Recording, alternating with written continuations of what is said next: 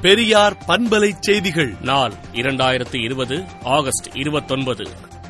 ஜிஎஸ்டியில் மாநிலங்களுக்கு அளிக்கப்பட வேண்டிய நிதியை அளிக்காமல் ரிசர்வ் வங்கியில் குறைந்த வட்டியில் மாநில அரசுகள் கடன் வாங்கிக் கொள்ளலாம் என்று சொல்வதற்கு ஒரு மத்திய அரசு தேவையா என்றும் மாநில அரசுகளை திருவோடு ஏந்து செய்யும் மத்திய அரசின் இந்த முடிவை கைவிட வேண்டும் என்று திராவிடர் கழக தலைவர் ஆசிரியர் கி. வீரமணி அறிக்கை விடுத்துள்ளார். உலகளவில் கொரோனா வைரஸால் பாதிக்கப்பட்டவர்களின் எண்ணிக்கை இரண்டு கோடியே நாற்பத்தெட்டு லட்சத்து தொன்னூற்று ஒன்பதாயிரத்து ஐநூற்று எண்பத்தைந்தாகவும் இறந்தவர்களின் எண்ணிக்கை எட்டு லட்சத்து நாற்பதாயிரத்து அறுநூற்று எழுபத்தி ஏழாகவும் இந்தியாவில் பாதிக்கப்பட்டவர்களின் எண்ணிக்கை முப்பத்து நான்கு லட்சத்து அறுபத்து மூன்றாயிரத்து தொள்ளாயிரத்து எழுபத்தி இரண்டாகவும் இறந்தவர்களின் எண்ணிக்கை அறுபத்தி இரண்டாயிரத்து ஐநூற்று ஐம்பதாகவும் தமிழ்நாடை பொறுத்தவரையில் பாதிக்கப்பட்டவர்களின் எண்ணிக்கை நான்கு லட்சத்து ஒன்பதாயிரத்து இருநூற்று முப்பத்தெட்டாகவும் இறந்தவர்களின் எண்ணிக்கை ஏழாயிரத்து ஐம்பதாகவும் உயர்ந்துள்ளது.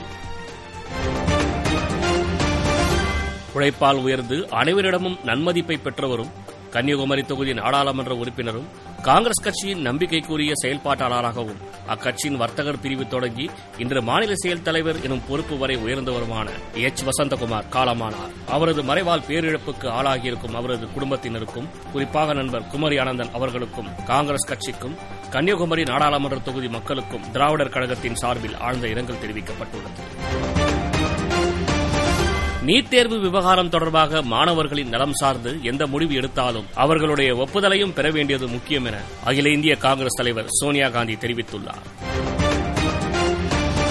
கொரோனா வைரஸ் தாக்குதலுக்கு ஆளான நபரை அது மீண்டும் தாக்கும் என்ற பயம் தேவையில்லை என விஞ்ஞானிகள் தகவல் தெரிவித்துள்ளனர். நீட் மற்றும் ஜேஇஇ தேர்வுகளை நடத்த உத்தரவிடப்பட்ட தீர்ப்பை மறு ஆய்வு செய்க என ஆறு மாநிலங்கள் உச்சநீதிமன்றத்தில் வழக்கு தொடர்ந்துள்ளது. மதுராந்தகத்தில் பல்வேறு கோரிக்கைகளை வலியுறுத்தி நூற்றி எட்டு ஆம்புலன்ஸ் ஊழியர்கள் ஆர்ப்பாட்டத்தில் ஈடுபட்டனர். கலைஞருடைய உழைப்பையும் தாண்டி உழைக்கக்கூடிய ஆற்றல் மிக்க தலைவராக திராவிட முன்னேற்ற கழகத்தின் தலைவர் மு க ஸ்டாலின் விளங்குகிறார் என்று திராவிடர் கழகத் தலைவர் ஆசிரியர் கி. வீரமணி கூறியுள்ளார். மாநில பிரச்சினைகளில் தலையிடுவதா என்றும் கொரோனா நிதி வழங்குவதில் புதுவையை திட்டமிட்டு புறக்கணிப்பதா என்றும் மத்திய அரசை புதுவை முதல்வர் நாராயணசாமி சாடியுள்ளார். வளிமண்டல கீழடுக்கு சுழற்சி மற்றும் வெப்பசலனம் காரணமாக மேற்கு தொடர்ச்சி மலையை ஒட்டிய கோவை நீலகிரி திண்டுக்கல் தேனி மற்றும் மதுரை மாவட்டங்களில் கனமழைக்கு வாய்ப்பு உள்ளதாக சென்னை வானிலை ஆய்வு மையம் தெரிவித்துள்ளது. தமிழ்நாட்டில் பொது முடக்கத்தில் இருந்து எது எதற்கு தளர்வுகள் அறிவிக்கலாம் என்பது குறித்து மாவட்ட ஆட்சியர்களுடன் முதல்வர் எடப்பாடி பழனிசாமி ஆலோசனை மேற்கொண்டார். மதியம் மருத்துவ நிபுணர் குழுவுடன் ஆலோசனை மேற்கொண்ட பின்னர் தளர்வுகள் குறித்த அறிவிப்பை வெளியிடலாம் என்று எதிர்பார்க்கப்படுகிறது. வடகொரிய சர்வாதிகாரி கிம் ஜாங் உன் உடல்நலம் பாதிக்கப்பட்டிருப்பதாக சில செய்திகள் கூறுகின்றன. சில செய்திகள் மரணம் அடைந்து விட்டார் என்றும் கூறுகின்றன. இந்த நிலையில் ஆட்சி பொறுப்புக்கு வந்திருப்பதாக கூறப்பட்ட அவரது சகோதரி கடந்த ஜூலை மாதத்தில் இருந்து மாயமாகியிருப்பதாக கூறப்படுகிறது. மேலும் விரிவான செய்திகளுக்கு விடுதலை நாளேட்டை விடுதலை டாட் இன் இணையதளத்தில் படியுங்கள்.